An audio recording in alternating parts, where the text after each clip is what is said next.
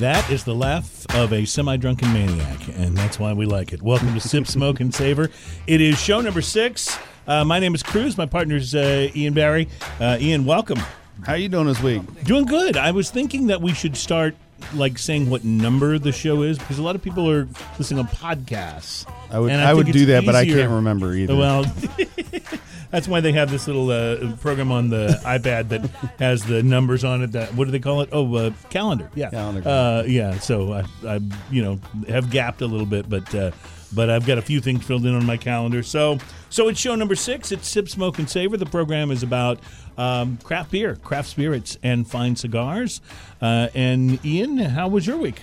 Man, my week was good. Yeah, I had I had a few nights where I got to sit down and have a cigar and mm-hmm. uh, some drinks. One of the things I brought in was a was a gift. I guess we'll try that out a little later. I got a okay. Two Gingers bottle here.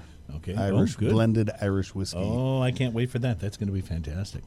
So um, I know that uh, last week you and I went together over to the Grove for the uh, for the beer pairing event uh, at the Grove, downtown Houston, and you had talked about going back. I couldn't make it. Did you go? I did not actually make it okay. this week either. Okay. I will try to. I'll be trying to make it next week. Next week, you know, because what this means is that you and I have now both missed an opportunity for beer. Yes. So this is probably not a good... And you can't make that up. You can no, drink you more, but you still missed it. That's right. You, you never can actually get it back is what That's it amounts right. to. So so we'll work on that. We uh, we have a great show today. We have a lot of different things going on um, that I want to report to you. There's some uh, great cigar news. There's a new Padron that's out. I want to uh, mention that to you so you can be on the lookout for that. It's one of the, you know, ultra premium, super ultra premium Padrons. About that. So we'll talk about that. Uh, we have booze in the news. Craft distillers are working to establish a single malt category for American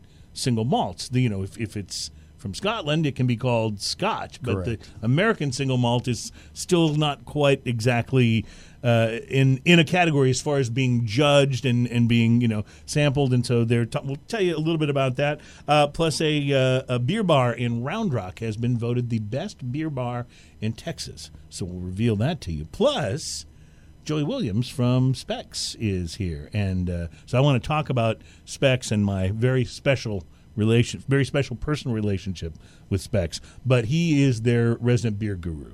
I don't know if that's the title he uses or not. But Specs has a very personal relationship with my money. Yeah, yes, this is true. In fact, I, I was there the other day. I could have sworn that the uh, that the uh, craft beer aisle, that one of the aisles Uh, said Ian Barry Way. Right, the, right. The, you had some sort of a commemorative sign. That's right. This is this is yes. my beers.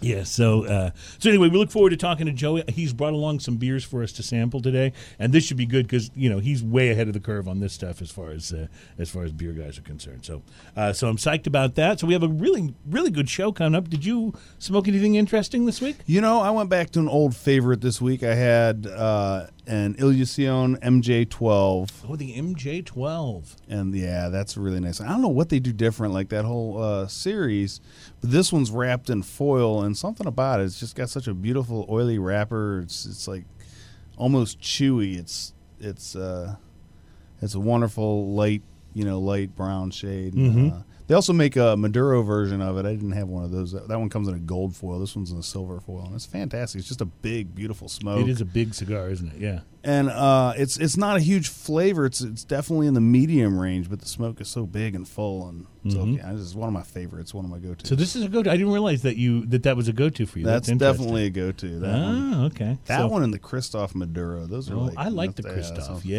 yeah those are good. One. Those are good. Those are good. So, uh, I had a uh, an interesting one, one I had not tried before. Uh, it was the Crowned Heads Las Calaveras Toro. And the uh, Las Calaveras is a cigar that Crown, uh, that Crowned Heads and My Father cigars have collaborated yeah. on. But I was in the um, Heights Cigar Lounge in the Heights in Houston. Uh, popped into there actually for the for the first time. I've never never been. Yeah, there I think before. You mentioned it last time that you I didn't was, know that was there. Yep, I was over uh, in that neighborhood, and I thought. I looked it up on my little Where to Smoke app that you got that you got me started on, I and I thought, thing. you know what? Uh, I'm so close, I should go because uh, I don't live in that neighborhood, so Um, I'm not hip enough to live in the Heights. If you can't find a reason yeah. not to go to a cigar shop. Yeah. You know? Well, that's that's exactly right. So I bounce over there, talk to the people. In fact, I, I think we're going to have them on uh, a show in the near future, so looking forward to that. Uh, but I was shopping in their humidor because that's what I love to do, and I noticed that the uh, artwork on the box for this cigar was that, you know, that Day of the Dead. Mm-hmm. um, art, and I love that stuff. I collect some of that stuff. I don't collect many things, but I have a few pieces of that uh, that I just really like. So I thought, okay, if they've gone to the effort to do that, then I at least should try the cigar. And then when I found out it was in collaboration with my father, I thought, well, I'll actually do that. So uh, it was very good. A nice toasty flavor, pretty full, uh, some pepper, a little bit of a light sweetness. The thing I almost want to rave about the most about it, though, was the construction. It was pretty breezy the evening I smoked this on the balcony, and, I mean, it smoked like a champ, like never lost its light, never burned too hot on one side, all of which can be challenges sometimes if it's a little more that. a little more breezy. So it just it just reminded me of how a cigar is supposed to burn, right? And how not every cigar, you know, lives up uh, lives up to that. So, uh, very nice cigar, price to quality. I think I'd give it an eight and a half. Uh, it is about a ten, eleven dollar cigar, so it's not wow. cheap, okay. but, uh, but it's that but it's, good. But it's it's pretty good, yeah. So. So, uh, so the Las Calaveras. The, I, I had the Toro. They have a Robusto, and apparently, I didn't see one of these, but apparently, there's also a Pyramid um, in the in the lineup. So oh, those are fun. Yeah. So, uh, so I, I recommend it uh, pretty highly, and uh, uh, wow, the the week has been crazy. There's, you know, let's get let's get into something before we before we get away from it, because I really wanted to talk about this uh, last week, and we, we kind of ran out of time. So I would love to uh, I would love to, to cover this. Let me just grab my notes here because I can't can't pick anything up like I'm supposed to. Here it is. Craft whiskey distillers are working to establish, this is Booze in the News, an American single malt category. They say that although it's still a small segment of the U S whiskey category, American single malts are gaining prominence, and that's thanks to the market's continuing in, interest in both, you know, brown spirits and craft spirits in general. Um, Stranahan's, uh, which is based in Colorado, reports they're seeing really huge rising demand. They produce a core small batch American single malt that, you know, retails for about fifty-five dollars, as well as an upscale label Diamond Peak that's around seventy dollars, uh, and that's from the best casks in the distillery. That's their, you know, their their premium. Uh, they also have a limited edition Snowflake release for around one hundred dollars. So when you're starting to, like, produce in all these different sort of levels and categories, and there's so many more of these craft distilleries that are popping up everywhere, it does begin to, you know, make the case that it should be a category of its own. And they say this is particularly important, like, on premise. They say at restaurants, people don't know where to list these right, whiskeys right. in the in the listing, and you in technically the can't put it under Scotch. It just right. has to be under whiskey. But there's a few other things, bourbons under whiskey right. and everything else. So they're saying uh, that that they wind up, you know, getting stuck under the rye category or the bourbon category. So in order to fine-tune and focus, he's saying we need to establish the American single malt as a category, just like Scotch uh, has done with uh, with single malt Scotch. So I'm excited uh, about that. Yeah, I, I think it would be a good thing. I just thought it was an interesting thing that they were actually organizing the effort to well, actually you know, a few this, ec- you know? a few episodes ago we had the Yamazaki, which is a yeah. Japanese single malt. Right. Again, so, can't be called a Scotch. Because, and where do you put that on the menu? Yeah, you exactly. Know? with the, uh, yeah. uh, you know, with the, um, you know, interesting spirits, or, like, you know, where do you, where do you where do you put it? I'm not I'm not even sure, but that was good. Yeah, Scotch other than Scotch. You have brought in a whiskey today. Tell tell us a little bit. We're going to sample this I in a bit. In, tell us I a little brought bit about in. This. I got this as a gift. It's a Two Gingers. It's a blended Irish whiskey, mm. and um, it was just one I, I grabbed on my way out the door. I thought, you know what, we've done Scotch, we've done uh, uh, rum and a few other things, but I don't think we've done an Irish whiskey yet. Where are you on, like, your favorites? Like, is is single malt just the absolute? I do love the sort single of uh, holy grail. I do. For you? I love the single malts. It's so good. But I like a lot of bourbons, a lot of whiskeys mm-hmm. in general. Um, uh, but yeah, the single malts. That's that's definitely my go-to. Mm. And I like uh, I like all I like them peaty, I like them fruity. It doesn't really matter. So you've got Just, pretty, I like the pretty good broad ones. palate. Do you like the good ones? I like the good ones. It's kind of how I am with cigars. People go, "Well, do you like the full-bodied or the?" La-? I like the good ones. You know, uh, right. I, I like the ones with flavor. That's that's what I'm that's what I'm usually right. Like, and then so. Which one do I want? That depends on the mood because I have uh, three or four varieties of La Frag, but I also keep. Uh, Macallan and a few others in mm, there. It just okay. depends on what I'm in the mood for at the time. And sometimes I even do a little thing that my brother taught me is I make a smoky martini. Oh, now how do you do that? That is when you make a martini and you put just a tiny bit of scotch in there. Makes it a smoky martini, and it's quite good. Okay, so you're not you're probably not going to believe this, but I for like for the first time very recently, I said to my wife, "You know, I make great martinis." And she's like, "You do? You've never made me a martini." So since then, the last several weeks, I've been making martinis like left and right. But I don't, I didn't know about the smoky martini. That's that's a really interesting. How much scotch do you put in? Just say for one martini glass, how much just scotch? Just like like uh, you know, like just like you're making it dirty with olive juice. Just a splash is okay. all you need. All right. So I make uh, my this is, this dirty martinis my, pretty dirty. Right. Though. This is my little brother that that told me about this. He loves uh, vodkas, and so he he'll make himself, you know, smoky martinis with vodkas. My. Uh, And since we're on the uh, uh, martini thing, my older brother, who lives in um, International Falls, Minnesota, which, by the way, gets incredibly cold, likes to make his what he calls his sub-zero martini. Ah, yes. Where he takes all the components and sticks them outside in the snow when it's twenty below. And I'm not even exaggerating. This is good. I like this.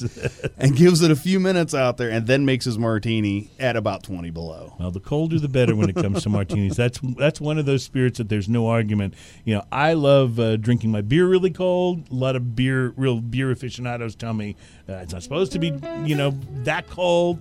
I'll have that argument with you, but uh, nobody will argue that about well, I martinis. Think beer is very temperature dependent, but this one you have to actually wait until it warms up a little bit to drink it. Yeah, all right. Well, Joey Williams from Specs is here, and he has brought goodies, so we're really excited to get to this in the next segment. You're listening to Sip, Smoke, and Savor on Radio Brave.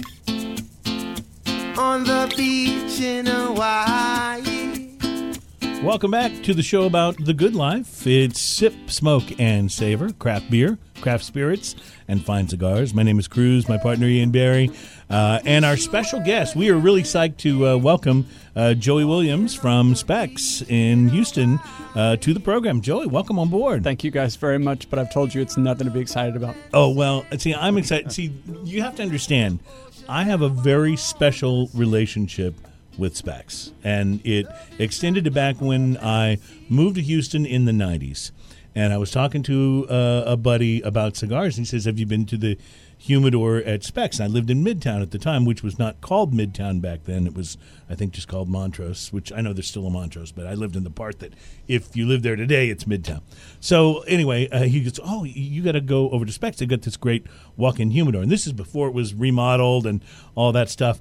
And I was like, okay, so I go over there and I walk in the store, and I I think I'd been in one of the other, you know, Specs locations, although there weren't as many at that time as there are now, because now Specs has taken over the world. Yes. Uh, but uh, but I walked in, I walked in the store, and it was kind of like that moment, like. Uh, You know, a lot of religions, they talk about like doing paintings and stuff that show like the the moment of conversion. Like this, that that was it for me. I had this sort of, you know, angels appeared. Oh, you know, it was that it was that type of thing. I was like, oh, somebody built a store for me. Like it's, it was it's just like the a most, Candyland. Oh it? my God! It was, and then you know, I went in the humidor, and it was like one of the biggest ones I'd been in, you know, in in town at that time.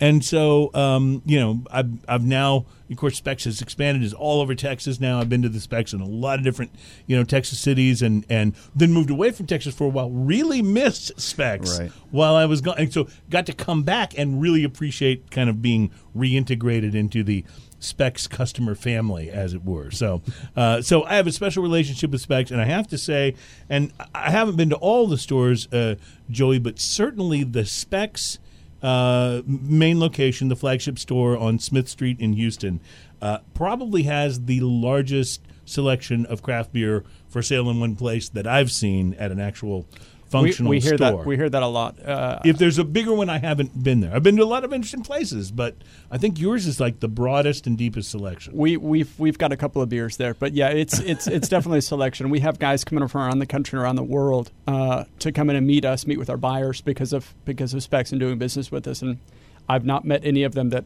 have not been completely impressed. I walk in there on a daily basis and I'm completely overwhelmed.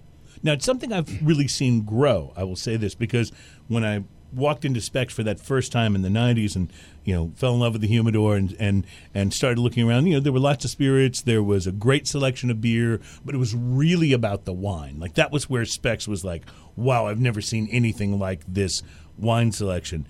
I think, although the beer department's not as large as, as the wine department, but I think it has grown, like, exponentially faster over the last, what, ten years or so than maybe any other department in the store. I mean, just the explosion of craft beer, for one thing, you know? Absolutely, absolutely. It's definitely become uh, uh, maybe not necessarily a focus, but definitely a consideration in, in the way we do business nowadays. So if if I'm in, you know, I don't know, Michigan or someplace, and I'm brewing a craft beer and people seem to like it in my hometown, is it a difficult thing?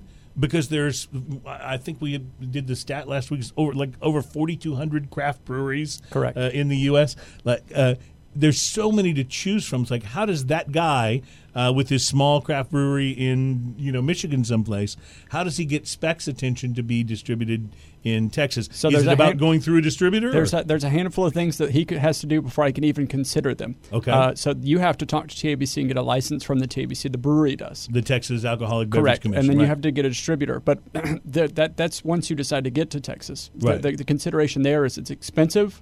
We're a lot of people, we're a lot of ground, and you probably, if you're in Michigan, there's a lot of states in between that would make logistical sense to be in first. Mm-hmm. So it, Texas is not high on a priority list for a lot of people, not because they don't want to be here, but because the things to do to get here are, uh, are difficult. Steep, yeah. and, and now so many regional breweries have gotten to a point now where Texas is a focus that just about every week we've got somebody new coming in, and you, you've forgotten somebody that came in six months ago that you were dying for five years ago. Ian and I have talked about this. We love the Texas aisle. That's my favorite yeah, aisle, and I, yeah, I have nightmares aisle. about that aisle. I play Tetris over there, and I just got word that we've got a Dallas brewery coming down tomorrow that I don't have room for, and I'm going to have to figure that out when I get back. Okay, so how does that work? You it, gotta, doesn't. You gotta, it doesn't. It doesn't. It doesn't. You just well, so what do you do? Fit. You just figure it out somehow? I Yes. I hope, fingers crossed, that uh, I don't. I don't really know where half this stuff is going to go. So, if if there's a brewery that you decide to carry and it doesn't sell that well, like, is there a threshold that, uh, say, a certain um, style or or um, brand of beer would have to hit in order to be able to stay on the shelf when you've got all this competition for shelf space? It, it's it's less about the, the style of beer. It's more mm-hmm. about customer interest. Uh, okay. are, are people buying it? Are they taking it home? Are they coming mm-hmm. back and buying it again? Um, I don't know that there's necessarily, necessarily a threshold that's above my pay grade to make that decision outside of my store. But um, I'm sure I'm sure there's there's some algorithm and some formula that we use to say, hey, if you don't sell this much, we're not going to carry it at these locations, this location, or at all. Right. So that, the reason I ask is because if I go and I find something new and I've never heard of it before, I made like. I'm like, oh, man, I got to make sure they keep carrying this. Because it is. You, new craft beers are coming out like every month. Mm-hmm. Uh, it's like that shelf space. There's only so much room in the store. Mm-hmm. Uh, that shelf space is, is pretty precious, wouldn't you well, think? Well, I notice on a lot of the uh, satellite locations that they really do a good job of dialing in what that area is going to sell. Well, that's that's less us and more the consumer. You guys, you guys buy it on a regular basis, and that dictates to us this is something you right. should continue carrying. Um, as far as what we keep on shelves, that's that's how you decide it. And going back to what you were just talking about, I, I've had constant conversations recently about I'm so sad that I don't revisit so many favorites, so many classics, so many beers that got me into beer and I have mm-hmm. fond stories of, but because I'm trying so many new things, I, I've forgotten them. And so I'm trying to make a concerted effort now to every once in a while go back and get, you know, West Mall Triple, Saison DuPont, guys that have been brewing beer longer than we were a country. I was just going to say, just this week I had a Sierra Nevada Pale Ale, and I was like, "That's a great one to go back to." I forgot how great that beer is. You know, well, like not not just that, but the sentimentality. That's the reason I have a job. I tell everybody about Anchor Steam. Not always the most exciting beer. The San Francisco. Without that beer, craft beer wouldn't have gotten started when it was, and it wouldn't. It, it, that that beer, we owe that beer. My job. Okay, and so, craft beer in general. So tell us that story, because I don't know that I know that – I I knew it was an early one, but I didn't know it was so as it influential is, as you're saying. It was uh, – so Anchor Steam, uh, steam beer originated in California during the gold rush. They were brewing German beer at a time when they didn't have ice, so they had to figure out how to make it work. Uh, so steam fermentation is where it came from. Uh, but Prohibition re- wrecked, wreaked havoc on the brewing industry, and most independents closed up shop. Uh, Anchor did not. Um, it was the nineteen sixties. Uh, mm-hmm. A gentleman named Fritz Maytag was related. I think he was the grandson of the Maytag family appliance uh, mm-hmm. folks. Was in California. Uh, his favorite restaurant was the Spaghetti Warehouse, and he went in, had a pint, and uh, the the bartender there said, "Hey, Fritz, you should go by and check out this brewery," knowing that the brewery was about to go out of business, and Fritz happened to have money. Fritz shows up, falls in love, and says, "I want to buy the brewery." He does. He resurrects craft beer and his passion for beer and history. Um, and this he, is the sixties you're talking at this the point, sixties, right? He was, he was, he was far, far and away, well, well before Sierra Nevada, anybody else. All of them mark him as the as the forefather, the, the grandfather of American wow. craft beer.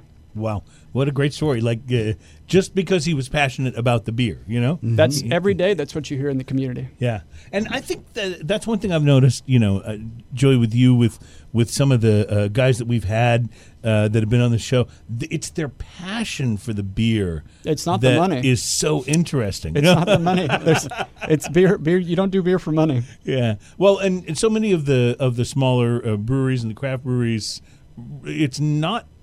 You know, they might make a profit, but it's not a it's not a money making venture. Well, no. There. Have you ever been to a brewery? Not not a yeah. push button brewery, but the smaller guys. That's yeah. a lot of manual labor. Oh yeah, absolutely. That's, that's there's no fun in brewing. You have to you have to just enjoy sitting down at the end of the day with that brew in hand that you know was made there, and that your guys, you it and helps, your guys, put it helps together. with, with some Irish whiskey as well. Oh, good, because we have both of yes, them. Sir, you uh, do. We have both of them here, and we're, we're going to be uh, we're going to be getting to that in the next segment. Actually, uh, uh, tasting some of the things that Joey was kind enough to bring along, uh, and I'm really excited to share these. We we should tell you, uh, Joey, that Ian and I, when we talked about launching this show several months ago, before we got started, uh, the one thing that was the real You know, we felt like it's, it'd be great for people who enjoy cigars, who enjoy craft brew, who enjoy craft spirits, to be able to, you know, sort of have something to rally around and kind of like a connection point. And we'll, you know, start a thing on Facebook and we'll, you know, just kind of connect people, and that'll be fun. But the real motivating this factor. Is, all this effort goes into this one,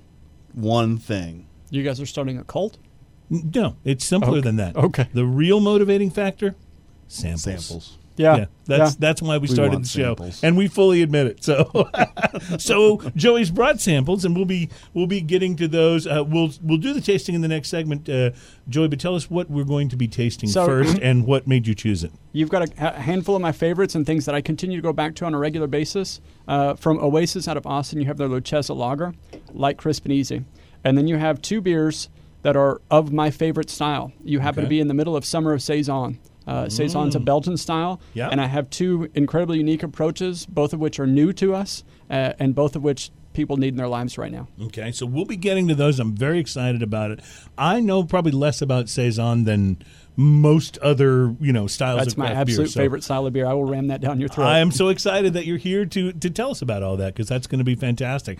So that's going to be coming up in the next segment. We will be tasting and talking about those things. Plus, we still have some blended Irish whiskey here to uh, try. Two Gingers, which I just it just connected with me what the title means, so I love that. Uh, and uh, and we also are going to be telling you about the new Padron, which has been uh, released onto the market.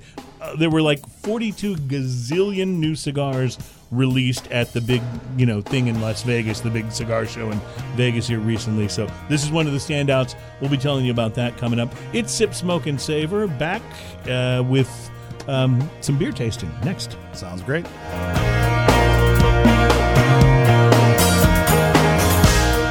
It's all right.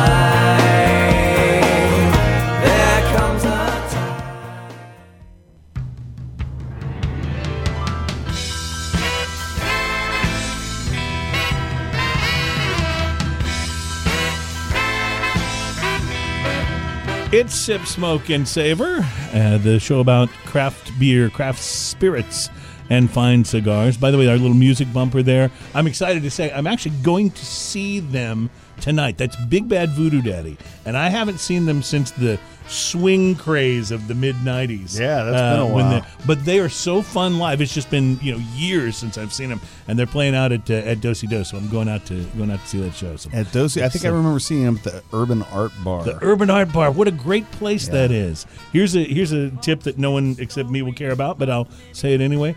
The guy that ran the Urban Art Bar, Skip. Uh-huh. He's, Skip Rudzinski? Yeah, he's one of our lawyers for the yeah. show. Nice. It's a small world. That's a good person to know, I think. Yes, yes. Especially when we're about to start beer tasting. Yes. Here we are. Uh, Joey from uh, from Specs is in. Joey, I refer to you as beer guru. What is your actual title at Specs? Uh, I, Do you have a, a, if, if you want to get official, title? I am I'm the beer department manager at the Smith Street location. Okay, and that's obviously the, the is Smith Street the biggest Specs, or are some of the Dallas and other locations actually larger? I believe Smith Street is larger, maybe not just sales floor, but we do have three other floors. We have mm-hmm. two floors of warehouses and two floors of uh, Uh, offices as well. Okay. I, I tell people all the time that that Specs, as big as it is, is still mom and pop, mom and pop office upstairs, and I'm regularly on the sales mm-hmm. floor helping customers like the rest of us. Yeah, and I've seen that happen. By mm-hmm. the way, I've been I've been helped by uh, mom and pop mm-hmm. uh, in the store, so it's and they're great cool. people. Yeah, I love the family. Yeah, they really are, uh, and I love the whole vibe of the store. And it's, you're right, it has a mom and pop feel to it in a way that most stores that size don't have, at least the Smith Street location, which is the one I go to the most. But I've been to uh, one of the Dallas locations. I've been to, I think, all of the Austin locations. I've been to San Antonio and several others. And it's just, I just, I don't know. I'm I'm just a fan of the whole establishment. You know, I've got uh, family all over the United States here and there. Mm-hmm. And anytime they come in, I always find it amusing to go, hey, I just need to run up to the liquor store. Right. And they're and, thinking. The and walk packing. Them into that. Yeah, yeah. It's, it's so, like throwing a tourist we, into the middle of New York all of a sudden. People bring bring their family straight from the airport. We're the first stop on a regular basis. That's the first. As it should be. Yes, as it should be. Uh, so, Joey, uh, what? Tell us what the first beer is going to be, and let's open and drink. Yes, I'm, let's I'm let's open sample. And drink. Uh, so the first one, yeah, I do too. The first one is uh, from a brewery out of Austin called Oasis. They got their start, one of the brewers at five one two, which you're probably familiar with. But that's a great, they make a great I P A, I know they that. They make a great Pe- couple of beers. Pecan Porter. Oh, yeah. yeah. Pecan See? Porter's delicious. Mm-hmm. You'll learn this very quickly. Like, I gravitate to the I P As. He gravitates towards the, uh, uh, you know, the porters and the darker. Uh, I gravitate towards uh, bubbles, so I, yeah, I really don't care at that point. Oh, man. So, the, this so is, yeah, tell us about this one again. This is the... Luchesa, I think Luchesa. is the pronunciation. But uh, it light, crisp, easy drink. A German-style lager. Uh, it is one of my favorite everyday drinkers. I, matter of fact, I had one of these with breakfast this morning because you can't drink all day if you didn't start in the morning. Of course, yes. But uh, beer, beer's um, not just for breakfast anymore. That's right, baby. It's, it's for all day, every day. But uh, somebody comes in the store and they want to try something new, but they want something light, crisp, easy drinking. They want a, a party and they want to do a crowd mm-hmm. pleaser. This is the way I go. I think wow. you call that a gateway beer. I, I think you just call it beer. This this is very good. So it's it's you're right though, and, and Ian, I understand the term you're talking about, gateway beer, because this would be a really easy beer to recommend to somebody who's like, you know, I'm just kind of getting started. A lot of the craft beer stuff is too intense for me. What is the uh, what's a, what's a for, good way to yeah, start? Yeah, for people moving you know? from from just your general macro brew to mm-hmm. you know, I, yeah. Beer. I mean, I I do my best to tell everybody that. Uh, I drink High Life on a regular basis. Are you, are you living the High Life? Wow. I, I do. I do. do. That is okay. sixteen ounces, the perfect size for a shower beer. And occasionally, sometimes you just want cold bubbles. And it, it, yeah. I, so I, I, I, I, I have no. It's the champagne of beers. Don't stop. Go away. Just no. But it's it's beer is beer. Uh, no, seriously, it says it right on there. No, yeah. I'm I'm fully aware. But it's, no. there's there's something for everybody. So I would I'd, say though, I love this because I've always felt like you should like what you like, not what you think the hipsters tell you you're supposed to like. Exactly. That you don't really like as exactly. much as what you like. Exactly. But when you like you, you when you don't like something I don't I like, you're wrong. That's perfect. And you're welcome. That's perfect. So this is so this, this is, is a great beer. This exceptional. Is very light. What is great about this one, you walk into a Specs and you ask where their Oasis beer is, go look at that shelf price across the state because because of just a great deal they have going. Um, in July for our American Summer program, this was five and a half dollars a six-pack. How do you get it that inexpensively? Uh, you have to buy a lot of it. Okay. And so we're we're buying a lot of it. Well, um, I can tell you, this you should sell a lot of it, too, because this is we, really yeah, this good. We do. Nice. We, we buy a lot because you guys buy a lot from us. But regular, every day, I think right now it's six ninety-nine a six-pack. So this is the Luchesa Lager, and the brewery, again, Oasis, is Texas. Oasis. And this is out in of Austin. The Austin area, yes, right? Sir. Yes, sir. Why do you think, uh, I guess, I mean, Austin is such a hip town. It's where I went to college. I love it. Um, Austin, why is the craft brew thing so much more intense there in terms of breweries popping up than it seems to be in some some other Texas cities? I, is it just the college student? It, it may be yeah. a college town thing. It may be. Uh, everybody tells me that Austin's got a lot of California, and it's the most California mm-hmm. thing in Texas.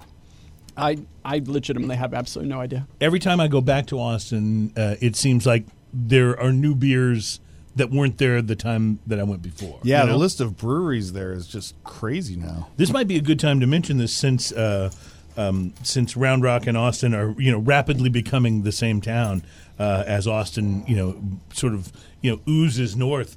Um, Brass Tap in Round Rock has been named by craft beer dot com readers as the best beer bar in Texas. craft beer dot com readers were asked to nominate their favorite craft beer bar in their state and fill out a short survey. So you actually had to be a little bit passionate about this to, to do it, not just checking a box. You had to fill out a survey uh, about what makes it so great, including atmosphere, staff, beer selection, special events.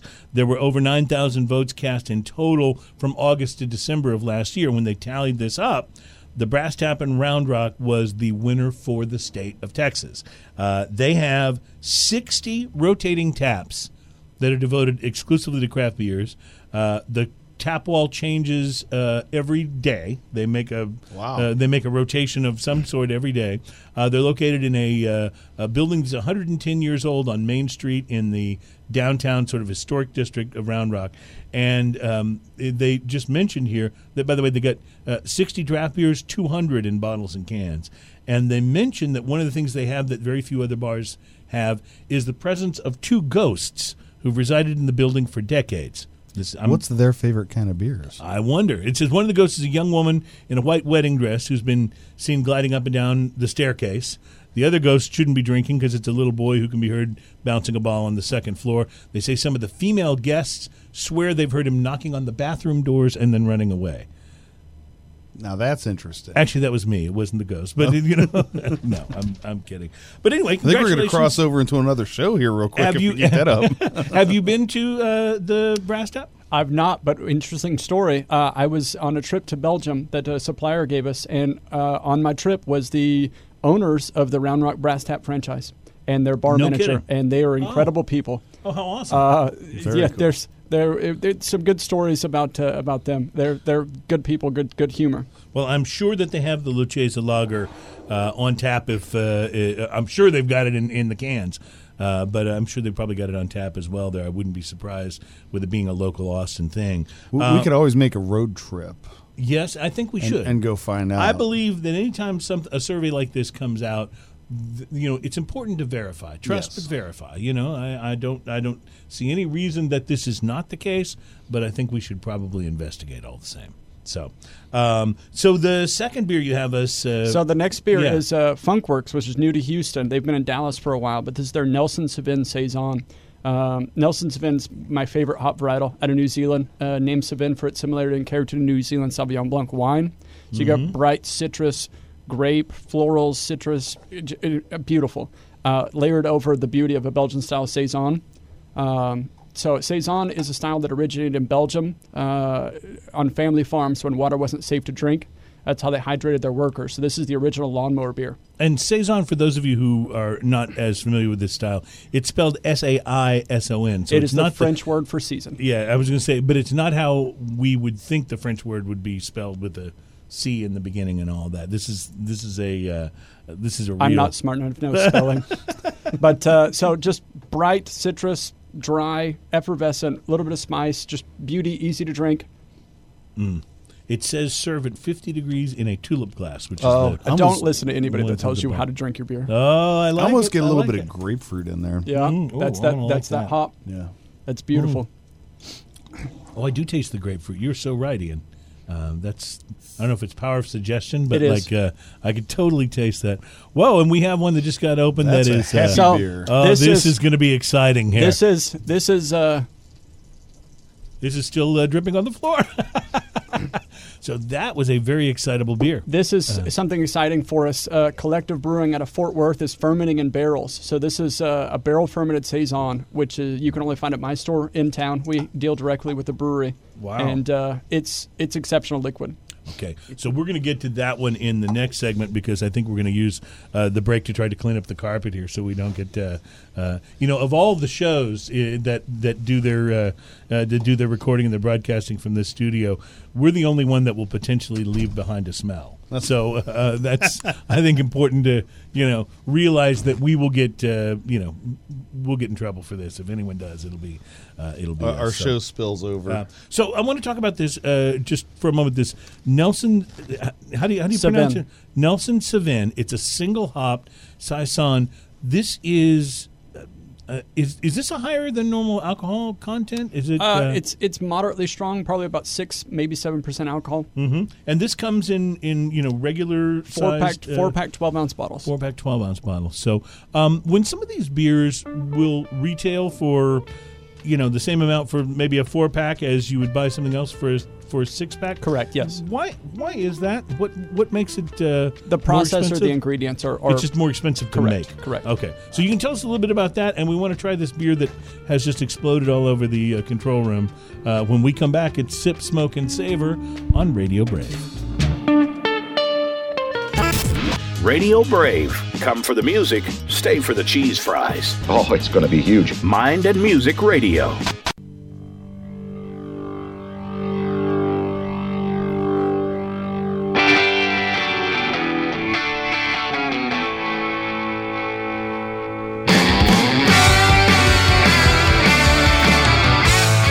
Sip, Smoke, and Savor, craft beer, craft, craft, craft cigars, craft beer, craft spirits. Uh, I haven't had that much, honestly.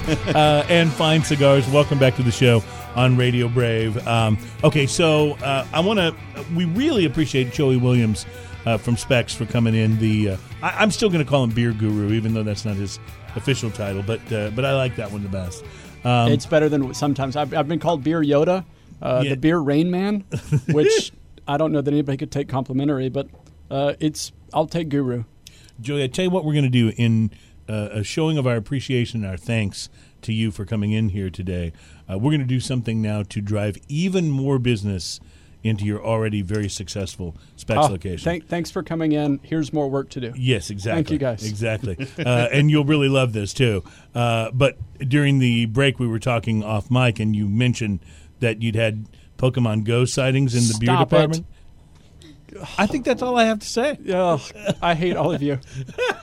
So up front, up front, we have a sign uh, yeah. for the cashiers to say, "Happy birthday to whoever on, on this day and this year. You're twenty-one." Right.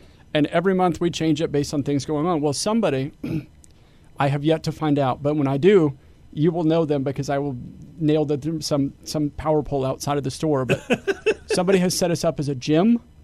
Oh, I, I don't I, I don't understand. I don't understand. Did you see there was a pub crawl downtown for Pokemon? I heard so about that. Not only do you have sober people walking into traffic playing this game, but now you've got drunk people walking bar to bar. Play. Mm. Just stop. All of you stop.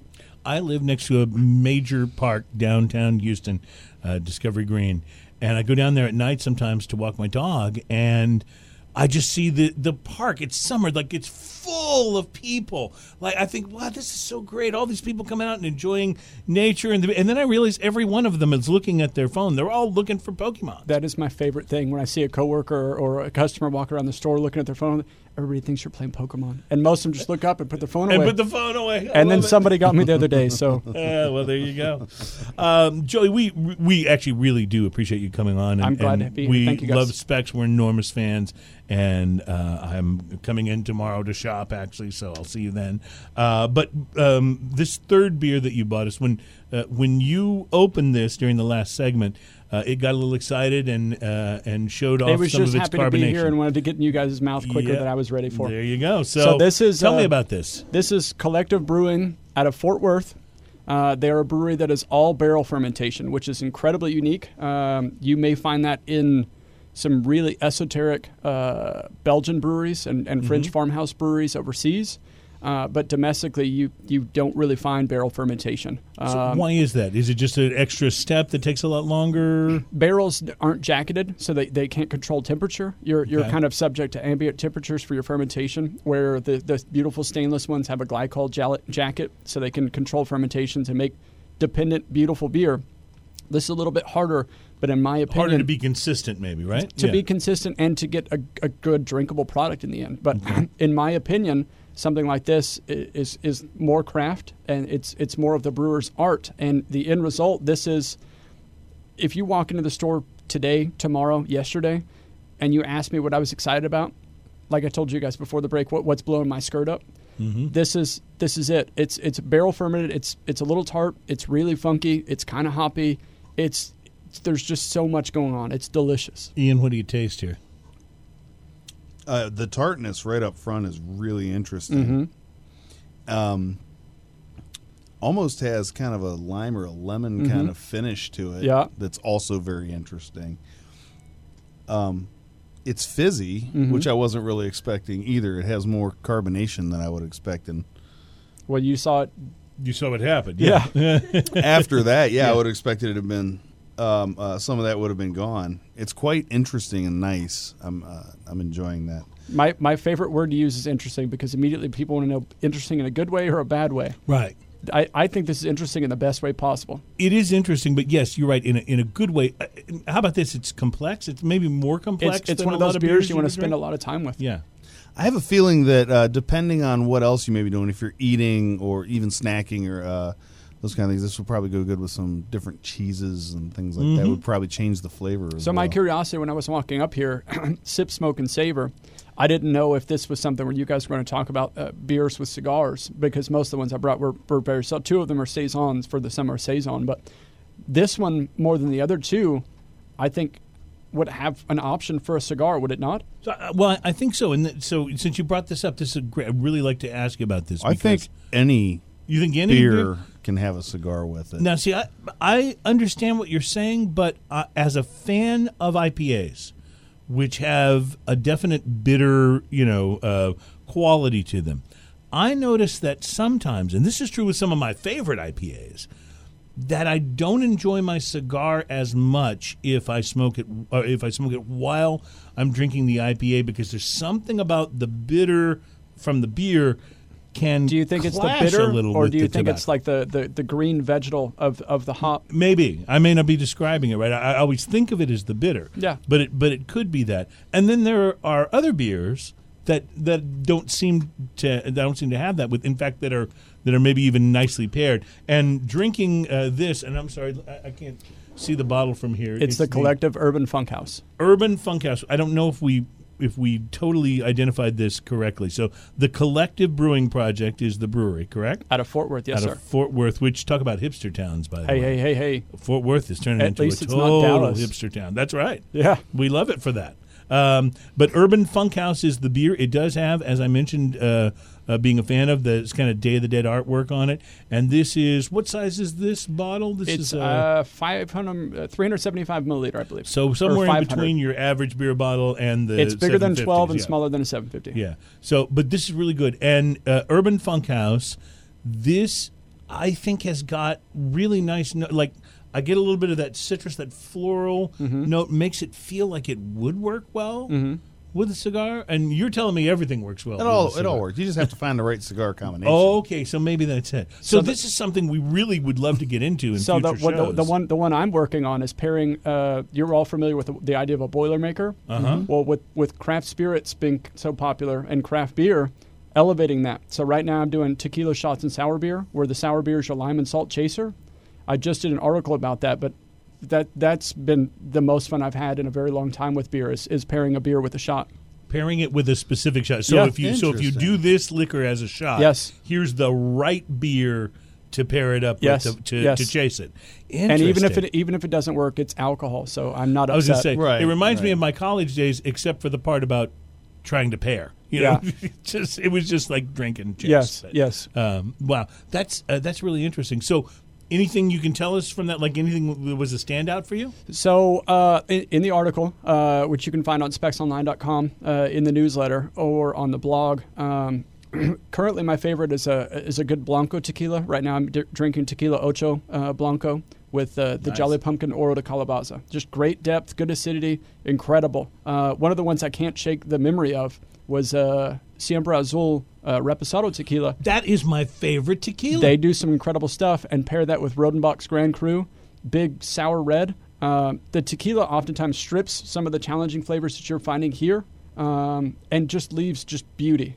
And it's it, it's always so much fun. I bought a bottle of that uh, Siempre Azul, mm-hmm. uh, the Reposado, by by accident, uh-huh. mostly because That's it was the best inexpensive, accident you could have made. And I could not believe how much I liked it, how much better it was than Añejo tequilas yeah. that cost three, four, five times yes. uh, that. So, yes. so that and Pura Vida are my like mm-hmm. absolute favorites. I, I I love that tequila. That's mm-hmm. that's fantastic. So, yes, uh, I can't believe you mentioned that. Of all the tequilas, I can't mm-hmm. believe you mentioned that. All right. Um, He so I'm actually going on a camping trip tomorrow. What's going to be a good camping tequila and beer mixture? So mm. for for the price, I my recommendation to everybody is Espolón Blanco or Espolón Reposado. It's like twenty bucks for a seven fifty. Mm-hmm. Uh, I did have a customer tell me that that was not as smooth for them as others. Uh, but you and I talked off air. I, I like rough edges, so smooth is, is not necessarily something I use favorably. Uh, but uh, that's at bars, that's usually what they offer me, and that with beer in general goes well. Noted. I would just like to point out that this may be the only show on the air anywhere in any format where one of the hosts just said, I'm going camping. Do you have any suggestions for a tequila and beer pairing for camping? Like that, yes. that this would be this would be it. We're well, unique in this. Un- unique now, but let's get that trend going. Yeah. Let's let's have more. Well, last year we do this every year. Last year I actually bought the cigar malt Oh. from Dalmore, and that goes really well with cigars. Like, they know what they're doing. So so you really are going camping. Have you? So you were talking about your, your smoky martini. Have you seen the tobacco vodkas? No. Yeah, that's a thing. So you're welcome. Okay. I'm I'm making a note right now, tobacco vodkas. Tobacco vodkas. Wow, okay, so that'll be coming up on a future edition of Sip, Smoke, and Savor. You did that to yourself. Uh, yes, and thank you for that.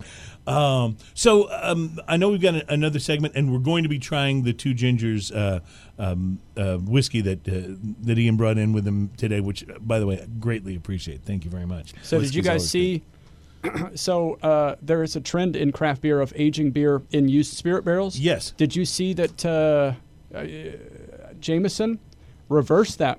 And they aged their whiskey inside of used barrels that had had beer in them. Interesting. So they it's it's a it's it's currently available on shelves as far as I know, but it's whiskey aged in barrels that formerly housed beer, which previously had whiskey in it. I actually so have a whiskey, tear in my beer, eye right whiskey, now. Beer, yeah. whiskey. Yes, yeah. Oh. So it's all come full, full circle. There is so much that's right about everything you just said. You're welcome. I bet that would make a good whiskey beer for him. Boilermaker right there. Yeah, and, probably. And here we were giving him a hard time about Pokemon earlier. Shut up. I apologize. That, you should. You know, that was, that was, very, that was wrong of me. Yes. All right, when we come back, we're tasting Two Gingers. And I just have a few more questions uh, for Joey, beer guru from Specs in Midtown Houston. This is Sip, Smoke, and Savor on Radio Brave.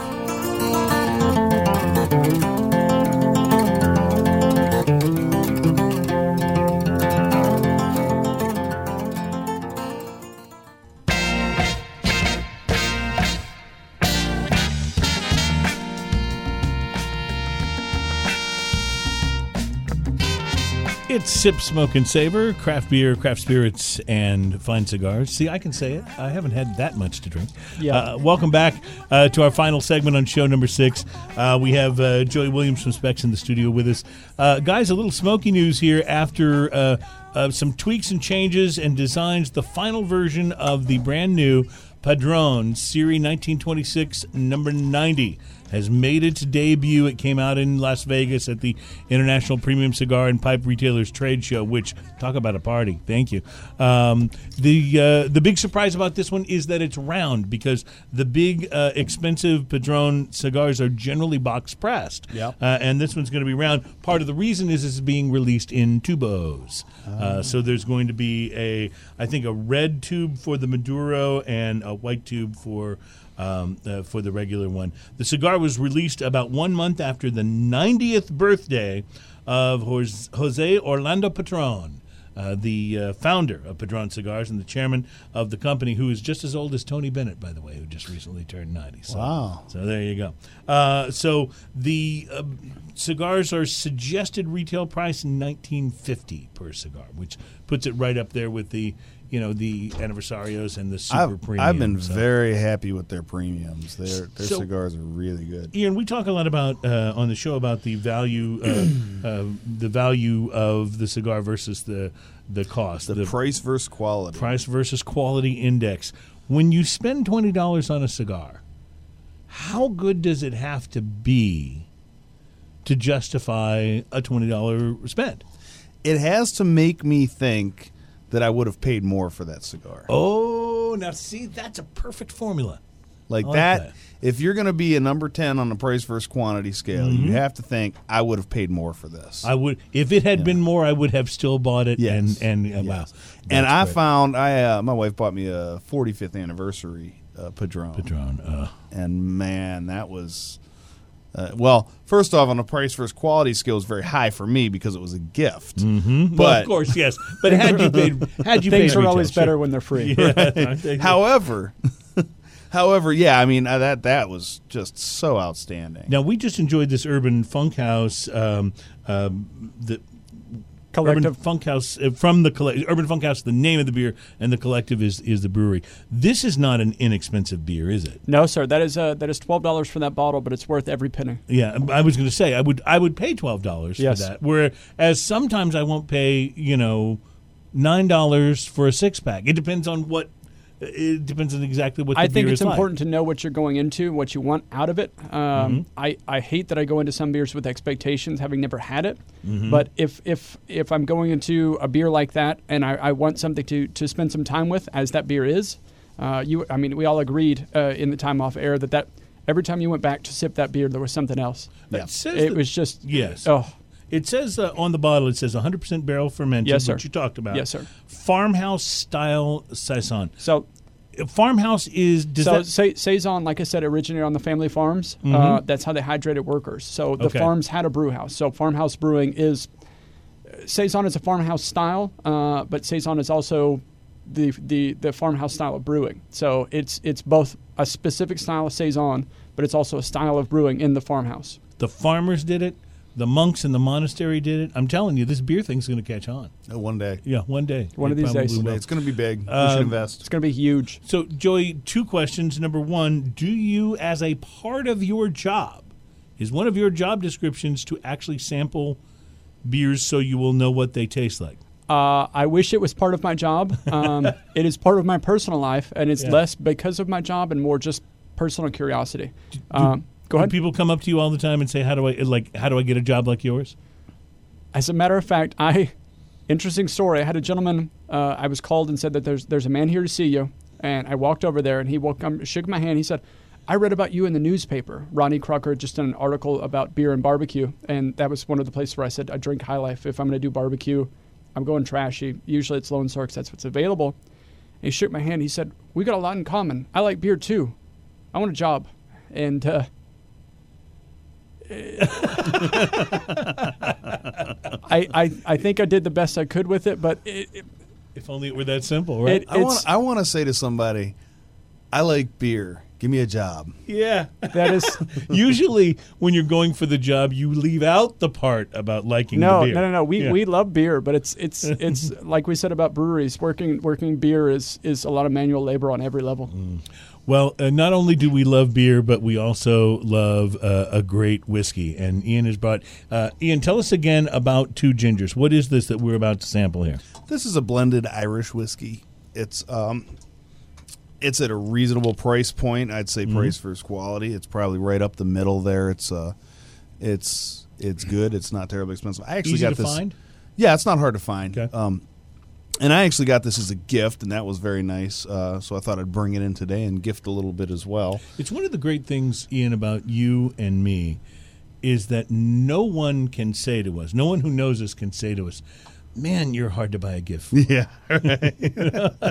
I love that. Yeah. And I would point out that if anybody thinks that, Specs gift card, perfect. Yeah, I'm, I'm, yeah, I'm pretty simple when it comes to it. This one's nice. It's it's a good kind of middle of the road. It's got a nice malty uh, sweetness to it. Um, you know, the the artwork on the bottle's pretty easy to get around. It's not, mm-hmm. you know, not ugly. It also uh, also has directions on the back how to make a big ginger, which is basically uh, ginger ale. Uh, uh, uh, and lemon and lime and the whiskey. Mm, so yeah. I haven't tried it, but yeah. if the directions are there, I think Sounds I'll have good. to get to it one of these days. The yeah. the whiskey itself is pretty good. It's uh it's not uh, my favorite Irish whiskey. I like I like uh, Jameson in general, um, mm-hmm. but it's nice. I have uh, I have respect for it. This is good. It's got really good. Uh, I just uh, took a sip. It's got really good flavor notes. Are you trying this, Joey? I am, and I was I was I was I didn't want to interject, but. Uh, So my favorite thing, I'm, I'm just getting into whiskeys. Uh, I recently discovered barrel strength bourbon, and I may be soon unemployed and on the streets. You do have to add a little water. Oh, yeah. I, I don't I don't know that trick yet. Yeah, you have I to just, add a little water. I just put a straw in and go.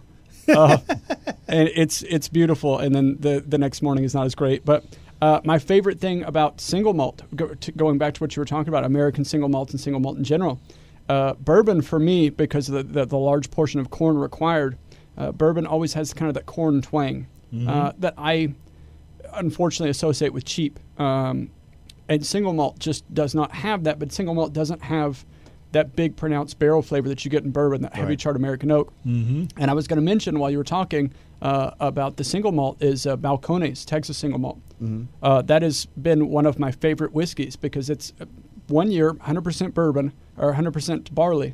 Um, aged in small barrels so they get more character over a short amount of time. Uh, they took it overseas in a blind tasting side by side with guys like Macallan. They won. Wow. Uh, New York Times picked it up, did an article on it, and for six plus months you couldn't see, you couldn't find that liquid on our shelves because it was all going to New York and it was all going to these guys shopping for this bottle.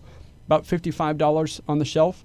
Um, just exceptional liquid out of Waco, Texas. Yeah, I've had that. It's actually quite That's, good. Yeah, it's big, rich, sweet, mm-hmm. just incredible, incredible liquid. Wow. Well, this is actually quite good, uh, Ian. I get a, a little bit of a citrusy, like, uh, uh, finish uh, to it, which I really like. I, I I like that in my beer as well. I like the like the session I P As that have the the citrus uh, finish, and this has a little bit of that, which makes it very pleasant mm-hmm. uh, to drink. And, and I get a little spice. So, this yeah. is uh, yeah, and this is pretty easy to drink. It's also a good it's a good price point to mix too. It's a good flavor and it's a good price point mm-hmm. to mix too. So you don't feel bad if you're gonna if you're gonna mix it with ginger ale or something like that, which by the way is actually quite good. I've had ginger ale. I don't know about the lemon and lime that they suggest, but the ginger ale and Irish whiskey is quite good. Now, I may be trying some some of that uh, that ginger, the big ginger. Is that what the, the drink is ginger, called? Yeah, yeah. I like I like the idea. It it sounds good to me. Sometimes things just go together, and to Sometimes. me, Irish whiskey and ginger ale work well. That's like the uh, like the uh, Kraken and Doctor Pepper. Oh man, what a combo! That I don't know is. what it is that about is the, those oh, two things. Oh, they're they're just made for each other. It's the perfect marriage of flavors. It's, it's pretty crazy. Uh, love it. So we'll talk about that in an upcoming show. Uh, also coming up on uh, next week's show. Um, Cuban cigars, are they legal now? What is the real story? I'm finding there's a lot of confusion about what, because, you know, that recently uh, some of the U S uh, positions against Cuba have been lightened and you can now travel to Cuba. And to, so does this mean Cuban cigars are legal? Well, not exactly, but it's progress. So we'll tell you about that. We've got a whole report on that uh, coming up in in our next uh, next episode, uh, one week from today. And uh, what else do we have going on? We're going to be doing some more tasting. We have we have a number of special guests lined up. I'm not sure yet who's going to be on next week, but uh, we're really excited about uh, about some of the guests that we have in the offering. And Joey Williams uh, from Specs, can, will you come back and do this with us again? Whatever you guys need, whenever you need it. I will. I will unfortunately torture you. Oh, our, I, our door is it. open mm-hmm. anytime you have beer in your hand. Uh, I, I and was sometimes when you yeah. don't. I was I was waiting for the beer part. Yeah, and we also, by the way, would love for you to connect us. Who who at Specs is the you in the cigar department? We should connect with that person too. We've got a handful of people that you, you should absolutely talk to. Uh, mm-hmm. Ryan Holder is one of our district managers, but he's huge on the cigars. Mm-hmm. Um, Vince Williams is another manager in the store at Smith Street that's big on cigars. But you could talk to Jordan. You could talk to Jeff, Marcos, all the guys in there. Just like every department, there's there's somebody in there that's passionate, and just like you, in their free time, smokes cigars, looks cigars, reads about cigars. it's it's just about as bad as beer. Uh, they unfortunately they unfortunately consume as much as they sell. Well, I love that. That's but that's, that's and that's how it should be. You know, I really think if you're you a, say that, but they, they don't pay me enough for me to do that all, on a regular basis. Oh man, Joey Williams uh, from uh, Specs, beer guru from Specs. Uh, flagship location. It has been a pleasure having you on the Thank show. Thank you guys very and much. And not just for the beer, by the way, yes, but sir. Enjoy the beer conversation as well. And, uh, and you're pretty knowledgeable about a lot of other things, too, the uh, the whiskey and the I cigars. I lie pretty so well. It's, in the, so in the last good. couple seconds, I just want to say one of these, the Funkworks uh, Nelson Savin, mm-hmm. on the bottle it says, pairs well with edible packing peanuts. I love as that. A, as a you know last thought today. Yeah. Don't even explain that. Just let that be the end yeah. of it. Take That's that it. with you and have a wonderful week. Thank you for sipping, smoking, and savoring uh, with us. Uh, check us out on Facebook, Sip, Smoke, and Savor. Search it. We'll talk to you next week. Orbiting your living room, cashing in the Bill of Rights, human army surplus or refusing.